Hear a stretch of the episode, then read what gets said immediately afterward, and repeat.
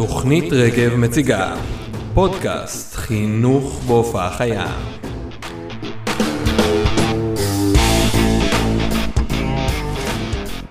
ברוכות הבאות וברוכים הבאים, כאן ניו מורגנשטרן ואתם מאזינים לקדימון של הפודקאסט חינוך בהופעה חיה במסגרת תוכנית רגב. תוכנית רגב של ראשי תיבות של ראש גדול בהוראה, ולאלו מכם שאינם מכירים, מדובר בתוכנית בין מכללתית מיועדת לסטודנטים וסטודנטיות מצטיינים, בעלי חזון חינוכי שואפים להשפיע על עתיד החינוך, המדינה והחברה. ובשנת תשפ"א 2020-2021 התקיים קורס בשם חינוך בהופעה חיה בהנחייתי, יחד עם שותפיי דנה אור בן סעדון, סונדוס טרביה ויוסף יוגב. במהלך הקורס למדנו על הובלת תהליכי שינוי במערכת החינוך מנקודות מבט שונות.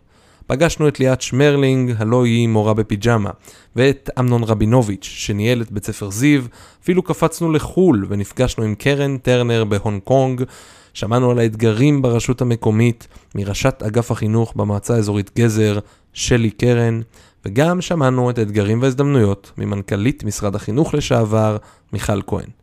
במהלך הקורס התמקדנו בכך שהובלת שינוי עוסק בשיתופי פעולה, הבנו שכמעט הכל אפשרי ולמדנו מדמויות מעוררות השראה שהביאו לנו המון השראה ואפילו לא מעט כלים פרקטיים.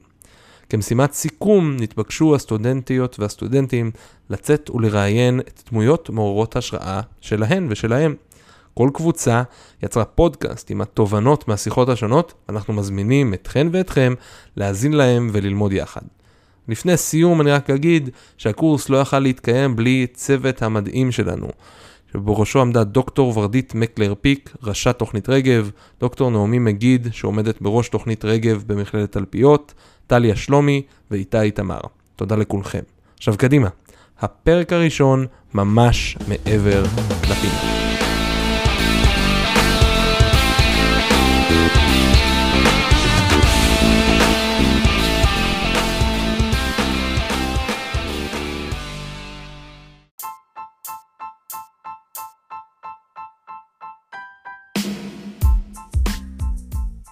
שמעתם פעם על בית ספר לבנות שהוא לא אולפנה? גם אנחנו לא, עד שפגשנו את הדס רייס שהחליטה לקחת את המושכות לידיים. הדס מגיעה מהעולם העסקי ובמשך 20 שנה עבדה בשיווק וכלכלה. בשנים האחרונות עברה למגזר החברתי. היא והמשפחה שלה גרו בירוחם במשך 4.5 שנים. למרות שהמשפחה של הדס חילונית, הבת שלה החליטה ללכת ללמוד בבית ספר דתי לבנות. במסגרת העבודה של הדס היא העבירה הרצאות בבתי ספר על נושאים חברתיים וכלכליים. בעקבות הבת שלה היא התחילה להרצות גם בבתי ספר נפרדים. ושמה לב ששם הבנות היו מעורבות, ניהלו שיח, חשבו ביחד. בבתי ספר מעורבים הבנות כמעט שלא השתתפו והביעו עניין, לעומת הבנים שהיו הדומיננטים בשיחות. עוד דבר שהדס שמה לב אליו, שבבתי ספר נפרדים הבנות הרגישו בנוח בהפסקות. לא היו עסוקות איך מסתכלים עליהן והרשו לעצמן להישאר ילדות. החוויה שלה מבית הספר לא זכורה לה ככה, והיא התרגשה לראות את זה. זה גרם לה לרצות להעמיק בתחום והתחילה לחקור את הנושא.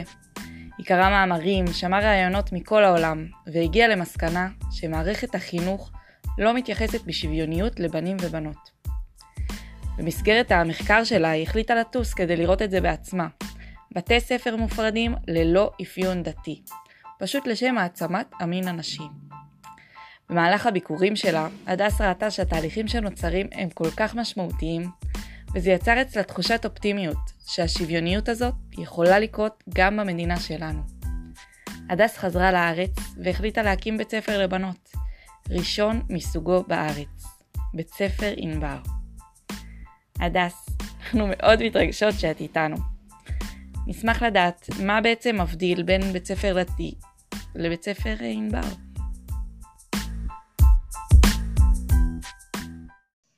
אז בעצם אפשר להגיד שיש שתי סיבות או שני דברים עיקריים שמפרידים בין בתי ספר כאלה לבין בתי ספר בעצם נפרדים, לבין בתי ספר נפרדים מסיבה דתית או נפרדים לא מסיבה דתית.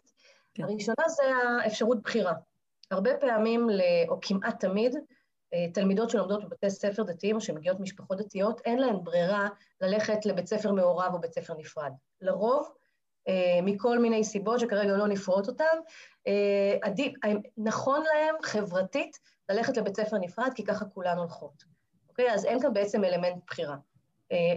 נערה חילונית שמרגישה שמעניין אותה ענבר, יכולה גם ללכת ללמוד בבית ספר מעורב או בענבר, וזה באמת בהתאמה למה שהיא בוחרת, למה שמתאים לה. היא מרגישה שהיא לא בדיוק, שהיא הולכת לאיבוד בתוך מערכת משולבת, אז זו אפשרות שמתאפשרת לה לבוא. הדבר הראשון זה באמת הבחירה, והדבר השני, שהוא בעצם יותר חשוב, הוא הראשון, זה המוטיבציה להפרדה. הרבה פעמים המוטיבציה להפרדה בבתי ספר דתיים היא מהותנית. זאת אומרת, יש תפקיד שונה לאישה וגבר, יש איזושהי תפיסה מסוימת לנשיות בעולם הדתי, והיא נכנסת לתוך ההתנהלות או המודל הבית ספרי, ובהרבה מאוד בתי ספר, אני נזהרת כאן, אין כאן את הרצון לתת לה את המרחב להתפתח ולבחור מה שהיא רוצה, וגם אין את איזושהי חופשיות או איזושהי עבודה על הזהות הפנימית, האישית שלה, שאחר כך יוצאת. כל אחת. יש בתי ספר כאלה אגב, אבל דתיים, אבל מעט יחסית, וגם בדרך כלל בתי ספר קצת יותר אקסקלוסיביים. ובענבר בעצם אנחנו יצרנו מרחב שקודם כל פונה לכל תלמידה, מכל הרקעים ומכל המעמדות הסוציו-אקונומיים, וגם ביכולות הלימודיות, ונותן איזשהו מענה מאוד מיוחד, ומאפשר לתלמידות גם לבחור מה שהן רוצות וגם לעוף עם זה למעלה. כן, חשוב לי להגיד שענבר זה בית ספר תובעני, זאת אומרת, יש שם הרבה מאוד דרישות מהתלמידות, ומצד שני, זה לא שאנחנו מסננות מי יכולה או לא יכולה, זה כבר עניין פנימי, אבל כן צריכה לדעת שיש לך אחריות, ואת הולכת, מפתחת את האחריות שלך ללמידה, ועם זה את צומחת. המודל של ענבר ככה גם בנוי על בסיס שמפתח את הדברים האלה, הוא בנוי מ6 עקרונות, וכל אחד מהם בעצם יש בו זהות מגדרית ברורה. מטקסטים, דרך הכשרת מורים, דרך כל פרויקט שמגיע לבית הספר, דרך איך בית הספר מעוצב, וכו'. מדהים. זה נשמע ממש ממש מיוחד. בטח שואלים אתכם הרבה, למה בעצם לדאוג רק לבנות? איך זה, מה את חושבת על זה? אני חושבת שזה נכון, חייבים לדאוג גם לבנות וגם לבנים. בסופו של דבר, זה לא נכון לטפל רק בפלח אוכלוסייה אחד ולצפות שהחברה תשתפר. וגם יש איזשהו משהו בתפיסה שאם יש בעיה, לא מטפלים בבעיה, ביצירת בעיה. וזו ביקורת שהיא מאוד מאוד לגיטימית, ואני אפילו מסכימה איתה. ואני הייתי רוצה להגיד שאם היום הייתה לנו אפשרות לעשות מהלך מיידי ומשמעותי בתוך מערכת החינוך שתטפל או תפנה או תלמד בצורה שוויונית, בכלל לא הייתי מאססת פעמיים. אני עדיין חושבת אגב שיש לגיטימיות לענבר, אבל אני אומרת אני לא חושבת שענבר זה הפתרון. אין כאן, או יש בעיה באי השוויון המגדרי, וענבר בא לפתור את הבעיה. ממש לא. הבעיה יכולה להיפטר על ידי החלטה ממשלתית, ונקרא לזה המון המון שותפויות, גם מהמגזרים השונים, שישבו ביחד ויגידו, אוקיי, מה אנחנו צריכים לעשות? כולל להשקיע כסף, כולל לשנות הטקסטים, כולל להכשיר מורים, כולל לעשות כל מיני אלמנטים על מנת לייצר את השינוי הזה, זה לא שינוי, על מנת לייצר את השוויוניות הזאת, לייצר את הדרך השוויונית שבה מתייחסים לבנים ובנות. אני לא אומרת שבנים ובנות זה אותו דבר, אני אומרת שהאפשרויות וההזדמנויות שאנחנו נותנים להם, בטח בתוך מערכת חינוכית ובכלל, צריכות להיות שוות, וכאן אנחנו עוד רחוקים מזה. והבעיה לא רק שאנחנו רחוקים, גם היום זה כמעט בלתי אפשרי בתוך מערכות משולבות, לעשות עבודה כמו שצריך, בעיקר בגיל ההתבגרות. זאת אומרת, גם אם היום ניכנס לבתי ספר מעורבים ונעשה תוכניות התערבות, זה יוכל לעזור, ואני מאוד מאוד בעד, אבל זה לא יוכל לייצר את אותה אווירה שאנחנו יוצרים בענבר. למה אני מתכוונת? יש לנו כמי שגדלו בתוך מערכות כאלה, נקודות עיוורון שאנחנו כבר לא רואות, כי התודעה המגדרית שלנו התעצבה, היא מתעצבת גם בגיל נמוך, קטן מאוד, בגילי הגן, והיא נסגרת סופית או מתקבעת בגיל ההתבגרות, פחות או יותר בתחילת החטיבה או במהלך החטיבה. וזו כאילו הזדמנות אחרונה רגע לנסות לייצר נרטיב אחר, נרטיב שהוא יותר נכון. ואם אנחנו לא נעשה את זה, אז אחר כך, כן, מודעות ועבודה, וזה משהו שאפשר בהחלט לעבוד עליו, אבל היא עבודה הרבה יותר קשה. התלמידות של ענבר הרבה יותר עובדות על... אז מעבר לכל מה שציינתי עכשיו, שאני באמת חושבת שצריך לעשות עבודה משותפת, אנחנו לא נמצאים היום באותו מקום. זאת אומרת, אנחנו עם בנים, בנות, אוקיי? ומערכת החינוך, גם אם נעשה כל מיני תהליכים היום במערכות משולבות, אז זה ימשיך, אולי טיפה נקטין את הפער, אבל זה ככה ימשיך לגדול. ואנחנו צריכות לעשות איזשהו מהלך שבו אנחנו מייצרות ונותנות עוד כלים ועוד כוח לתלמידות בגיל הזה, כדי שנרגיש יותר, גם יותר ביטחון ותחושת מסוגלות ואומץ לעשות דברים, ולא ללכת לאיבוד במערכות משולבות. ודבר נוסף שהוא סופר סופר חשוב בעיניי, זה בעצם איך אנחנו דואגות אחת לשנייה, הנושא של הסיסטרהוד, שהוא קצת, נגיד, קיבל איזושהי יחסי ציבור בעייתיים, אישה לאישה זאב, נשים, נשים, שק של נחשים, וכל מיני דברים שאנחנו אוהבים להגיד עלינו. ואני אספר שאותה ילדה, בת הבחורה שלי, אותה בבית ספר הדתי, בכיתה ז'-ח', כשהתחלתי לרוץ עם הסיפור של בית הספר, אמרתי לה, האם היית באה ללמוד בבית ספר שלי? והיא אמרה לי, לא. זה היה מאוד פוגע. כי בשבילה פתחתי את בית הספר, לא בשבילה באמת, כי ידעתי שכבר תהיה גדולה, אבל בשביל כמוה, ושאלתי אותה למה, ואז היא אמרה, טוב, בנות זה נורא, זה עם נוראי, הם קנאיות, והם קשקשניות ורחלניות, יותר נוח להם בנים.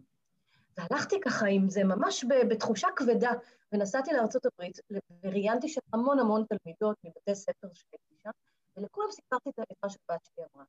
והם אמרו לי, וזה לא משנה מה הגיל שלהם, וזה לא משנה איזה בית ספר ובאיזה מדינה הייתי בארצות הברית, אמרו לי פחות או יותר את אותו דבר. We have minimum drama here. אמרתי להם, מה זאת אומרת? מה, אתם לא רבות? אז אמרו לי, לא, אנחנו רבות. אבל זה לא הופך להיות דרמה. למה?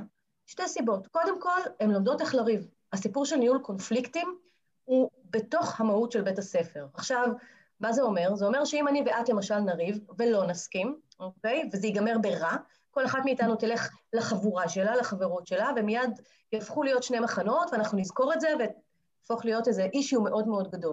אבל אם אנחנו נדע ונשתמש בכלים שלנו, ונדע איך לנהל את הריב, זה לא אומר שהריב ייגמר בזה שאנחנו נוותר אחת לשנייה, ממש לא.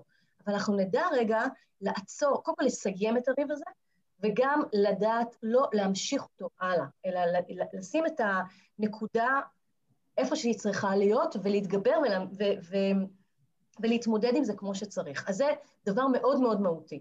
והדבר השני שהוא סופר חשוב, זה שמלמדים אותן מהיום הראשון, שהן לא חייבות להיות חברות הכי טובות אחת של השנייה, אבל הן חייבות לדאוג זו לזו. אין מצב שיש ילדה שמגיעה לבית הספר מדוכדכת, שמרגישה שהיא שקופה, שהיא הולכת לאיבוד, שמשהו שם לא עובד, והן לא רואות את זה.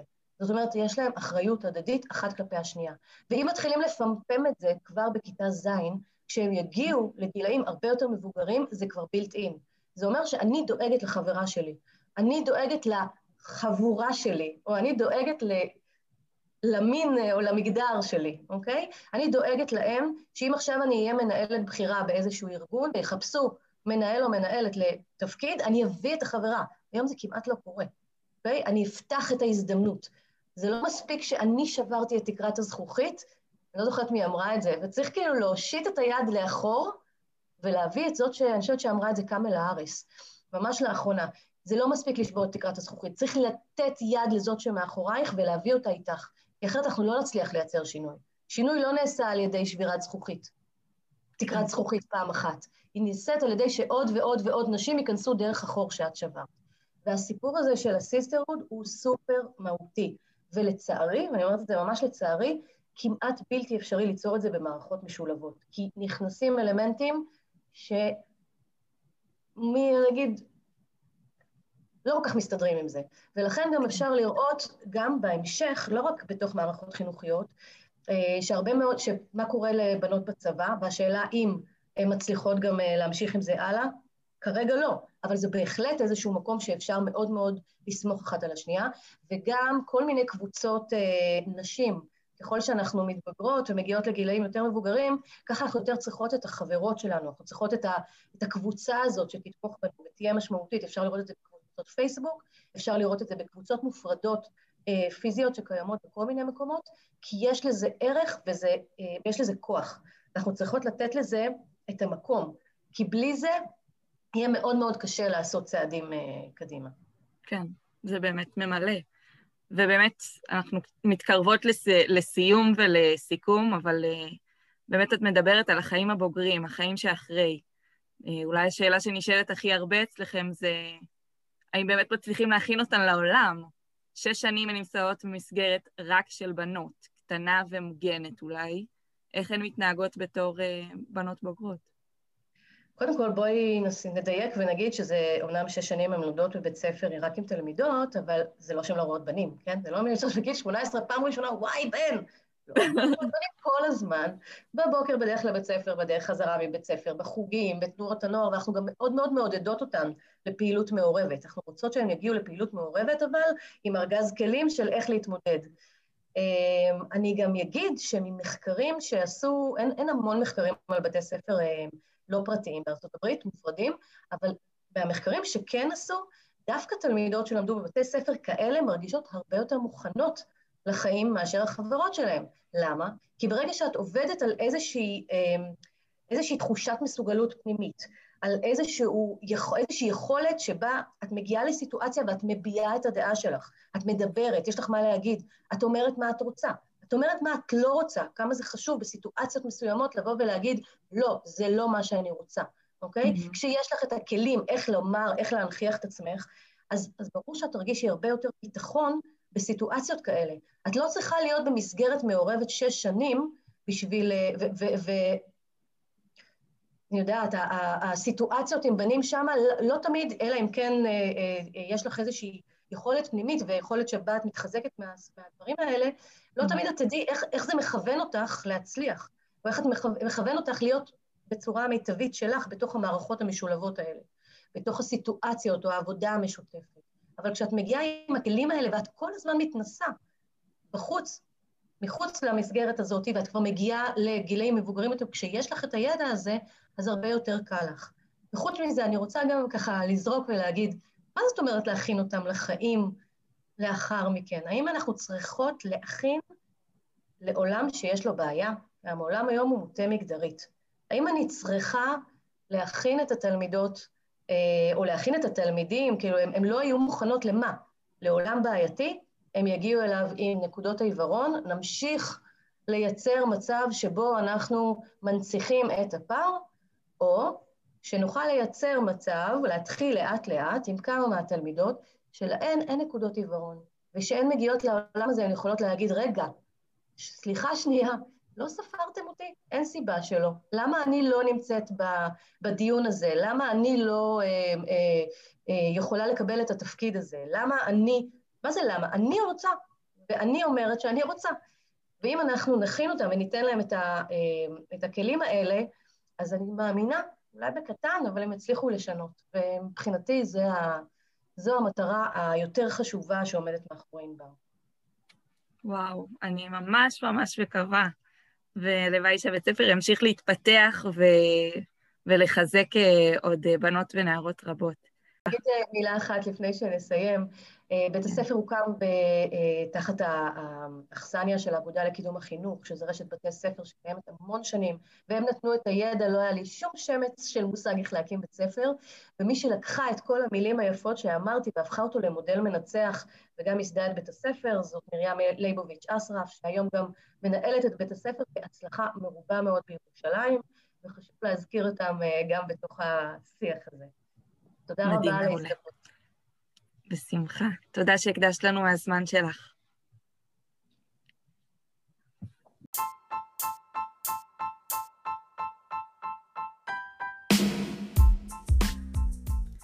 נציין שבית ספר ענבר מנה 15 תלמידות בשנה הראשונה. שנה שעברה נרשמו 50, ובשנה הבאה כנראה שמספר התלמידות יכפיל את עצמו. חשוב להגיד שיש שותפים רבים לתהליך ולדרך שהדס יצגה כאן, אז תודה לכולם. נקווה שבית הספר ימשיך לצמוח ולהתפתח, ושהרצון לשינוי ולשוויון יגיע משני המינים. לאנשים שבינינו חשוב שנהיה אחת בשביל השנייה, נחזק ונעזור זו לזו, להגשים חלומות ולממש את עצמנו. ולכל הגברים שמקשיבים לנו, חשוב שתהיו איתנו בתהליך. יש לנו כוח גדול כקבוצה. אז פגשנו כאן אישה שהלכה בעקבות הלב שלה, ומה שחשוב לה, רצתה להביא לשינוי, וזה קרה. אנחנו מקוות שנצא עם האומץ והכוח של הדס, ושנקום ונפעל לטובת מה שחשוב לנו. באמת שנאמין שאנחנו יכולות ויכולים להשפיע. תודה רבה שהאזנתם. אריאל, גיל ועינת.